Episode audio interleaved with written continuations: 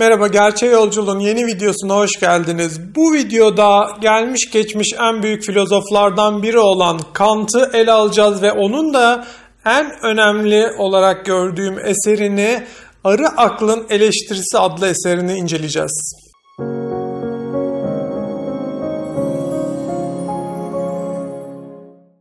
Arı aklın eleştirisinde Kant akla yönelik bir eleştiri getiriyor ve bu eleştiri genel olarak akılcılığa, akılcı felsefeye yönelik bir eleştiri ve bu şekilde Kant aklın kendisini eleştiriyor. Genel olarak Kant'ın Arı aklın eleştirisi eseri deyince aklımıza gelen kısım bu eleştiri oluyor.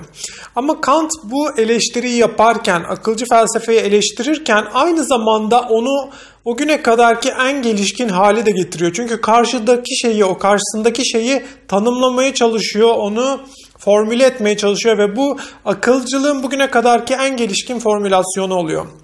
Kant'ı incelerken bu formülasyon genelde gözden kaçar. Ama biz bu eserin incelemesine önce Kant'ın akılcı felsefenin yöntemini ne kadar güzel bir şekilde ele aldığını inceleyerek başlayacağız. Yani kitabın sonda söylediklerini biz ilk olarak ele alacağız. Gelin fazla lafı uzatmadan mikrofonu Kant'a uzatalım. Doğa yasalarına göre nedensellik kendisinden evrenin fenomenlerinin tümünün üretebileceği biricik nedensellik değildir. Bu fenomenleri açıklamak için bir de özgürlük yoluyla nedenselliği varsaymak zorunludur ve akıl kullanımının ilerleyici genişlemesinde deneyimlerin alanı ile başlayarak yavaş yavaş yükseklerdeki bu ideyalara ulaşan felsefe öyle bir değer sergiler ki eğer öne sürdüklerini geçerli kılabilseydi tüm başka insan bilimlerini saygınlıkta çok çok aşardı. Çünkü tüm akılcı çabaların en son birleşme noktaları olmaları gereken amaçlarla ilgili en büyük beklentilerimize bir temel sağlama sözü verir. Ne diyor Kant? Deneyimlerden, doğadaki deneyimlerden başlayarak onu basamak basamak yükselten ve en sonunda da en yüksekte duran, değişmez, mutlak ilişkilere ulaşan yani ideal, tözsel ilişkilere ulaşan bilim insanlığın en önemli, en değerli bilimidir. Bu felsefedir, akılcı felsefedir ve bu en değerli bilimi olur eğer bu iddiasını başarırsa diyor. İnsanlık bu iddiayı başardı. İnsanlık akılcı felsefeyi kurgusal felsefe aşamasına, kurgusal felsefe yöntemiyle bunu başardı.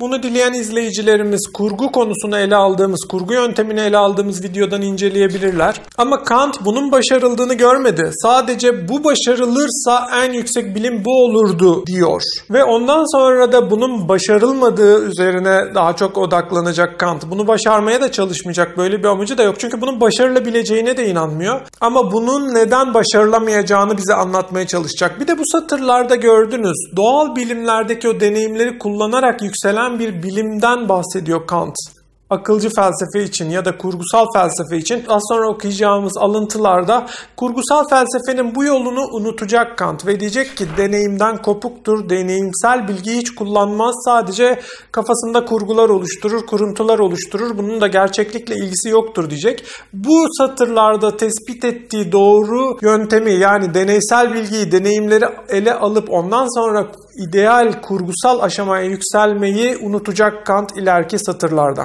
Aklın bütünüyle kendine özgü bir yolda bunlar üzerinde yaptırım gücüyle ortaya çıkarmaya çalıştığı şeyin bilgisinin bilginin sistemleştirilmesi olduğunu yani tüm bilgiye bir ilke yoluyla bağlantı vermek olduğunu buluruz. Bu akıl birliği her zaman bir ideyayı yani bilginin bir bütününün biçiminin ideyasını varsayar.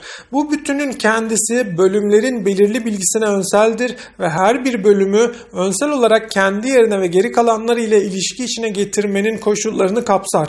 Bu ideye buna göre algısal bilginin tam birliğini oluşturur. Karmaşık ve zor bir anlatımı var Kant'ın. Bunlara takılmayın. Temel felsefesini anlayacağız Kant'ın. O yüzden aa bunlar çok karmaşıkmış deyip hemen korkup videoyu bu noktada bırakmanızı istemem. Benim için kendinde bütünüyle bilinmeyen bir varlığın evrenin en büyük sistemsel birliğiyle ilişkisini yalnızca onu aklımın olanaklı en büyük deneyimsel kullanımının düzenleyici ilkesinin şeması yapmak için düşünürüm. İnsan aklı düşünmeye ya da daha doğrusu derinlemesine düşünmeye başladığından bu yana hiçbir zaman bir metafizikten yoksun kalmamış ama hiçbir zaman onu tüm yabancı öğelerinden yeterince arıtılmış olarak sunamamıştır.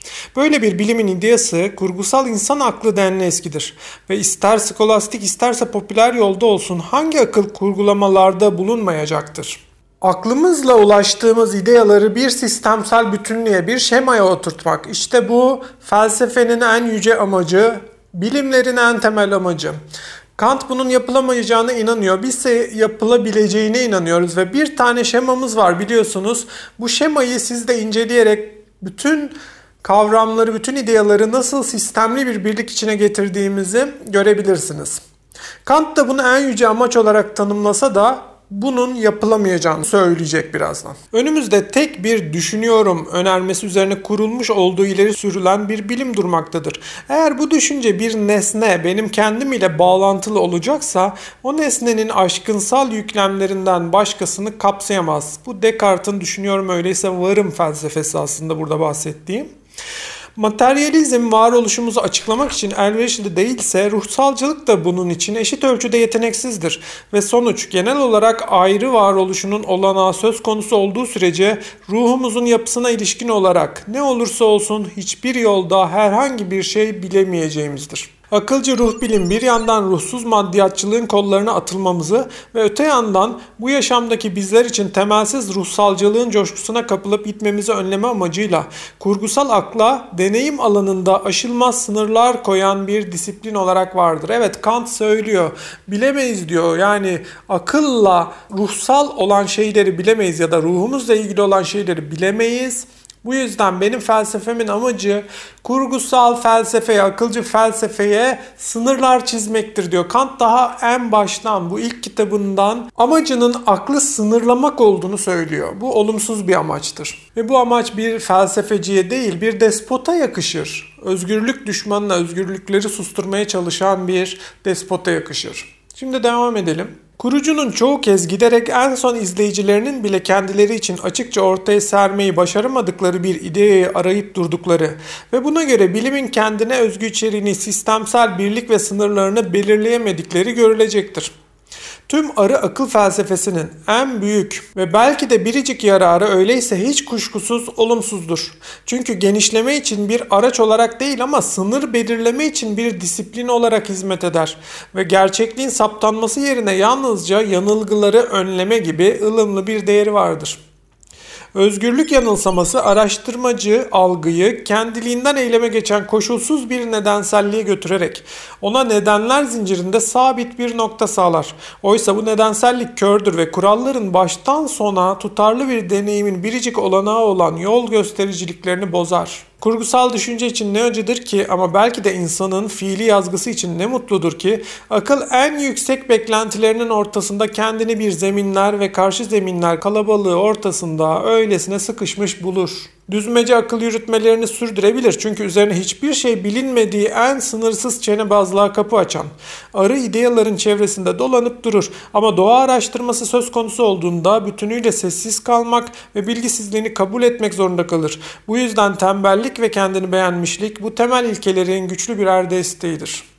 Yani akılcı felsefe, akılla yapılan, düşünmeyi ve akıl yürütmeleri temel alan felsefe doğa bilimlerinden yoksundur diyor. Sanki felsefe doğa bilimlerini yorumlayamazmış gibi. Sanki deneyimden gelen bilgiyi akılla yoğurarak akılcı bir şekilde ele alamazmış gibi doğa bilimlerinden yoksun olduğunu söylüyor akılcı felsefenin Kant ki burada haksızdır. Ki burada en başta söylediğimiz gibi baştaki alıntılarda bunun tersini söylüyordu. Olanaklı deneyim kavramlarımıza olgusallık verebilecek biricik şeydir. Onsuz tüm kavramlarımız yalnızca birer ideyadırlar. Gerçeklikten ve bir nesne ile ilişkiden yoksundurlar. Buna göre olanaklı fenomenal kavram standarttır ki ideyanın salt bir idea ya da bir düşünce şey mi olduğu yoksa evrende ona karşılık düşen bir nesnenin mi bulunduğu ona göre yargılanmalıdır. Deneyicilik aklın kurgusal çıkarları açısından oldukça çekici olan ve ideyalarına ilişkin dogmacı öğretinin söz verebileceklerinin çok ötelerine geçen üstünlükler sunar. Deneyiciliğe göre algı aslında her zaman kendine özgü toprağında yani gerçekten olanaklı deneyimler alanındadır ki bunların yasalarını araştırır ve bu yasalar aracılığıyla güvenilir ve anlaşılabilir bilgisine hiçbir sınır olmaksızın genişletebilir. Bu doğa düzeni, zincirini bırakma ve nesnelerini tanımadığı idealara sarılma gibi bir zorunluluğu yoktur. Deneyim sanki aklı besleyemezmiş gibi, felsefe deneyimden faydalanamazmış gibi konuşması Kant'ın dediğimiz gibi en büyük hatası ve bütün aklı çürütmesi, bütün akılcı felsefeye karşı iddiasını Kant bu noktaya dayandıracak. Diyecek ki deneyimden sen yararlanamazsın. O yüzden sen doğruyu bilemezsin. Halbuki bu iddia yanlış. Ki biz kanalımızda yaptığımız gibi deneyimden deneysel bilgiden, pozitif bilimlerden yararlanarak kendi akılcı ama deneyimden üstte, deneyimden bağımsız akılcı sistemini kurabilir. Biz bunu yapıyoruz. Kant bunun yapılamayacağını söyleyerek tüm felsefesini bu iddiasına dayandırıyor. Ama bu iddiası yanlış. Bu iddiasını kanıtlayamıyor. Sadece böyle olduğunu iddia ediyor. Yalnızca bilim ve akılcı sezgi gibi gösterişli ünvanlar altında durmaları kabul edilemez. Çünkü asıl kurgusal bilginin genelinde alındığında deneyimde bulunabilecek olandan başka hiçbir nesnesi olamaz. Ve eğer deneyim sınırları aşılacak olursa bu alandan bağımsız yeni bilgiler arayan sentez ona dayanak olabilen sezginin desteğinden yoksun kalacaktır. Ama böylece deneyciliğin kendisi sık sık olduğu gibi ideyalara karşı tutumunda dogmacılaşır ve sezgisel bilgilerin ötesinde olanı pervasızca yatsırsa kendisi de aynı ölçüsüzlük kusurunu işleyecek ve bu kusur böylelikle aklın fiili ilgilerine yapılan benzeri görülmemiş zarardan ötürü bir kez daha kınanabilir olacaktır. Çatışmayı temel ve her iki yanın doyumuna sonlandırabilmek için geriye kalan tek yol birbirlerine öylesine güzelce çürütebilmeleri olgusunun sonunda onları bir hiç uğruna çatıştıklarına, belli bir aşkınsal yanılsamanın onları hiçbir gerçekliğin bulunmadığı bir yerde bir gerçeklik görünüşüyle aldatmış olduğuna inandırması olacaktır herhangi bir sonuca ulaşmaya yönelik tüm çabaları engelleyen bir çekişmenin çözüme bağlanmasında şimdi izleyeceğimiz yol budur. Gördüğümüz gibi Kant akılcı felsefeyi eleştiriyor. Bunu eleştirebilmek için en gelişkin tanımlamayı zamanına göre en gelişkin tanımlamaları veriyor akılcı felsefeye. Akılcı felsefeyi eleştirirken geliştiriyor. Ama ona asla inanmıyor. Felsefesinin temel amacının özgürlükleri ve aklı sınırlamak olduğunu bizzat kendisi söylüyor. Ve bu amaç uğruna da aklın eleştirisi eserini yazıyor.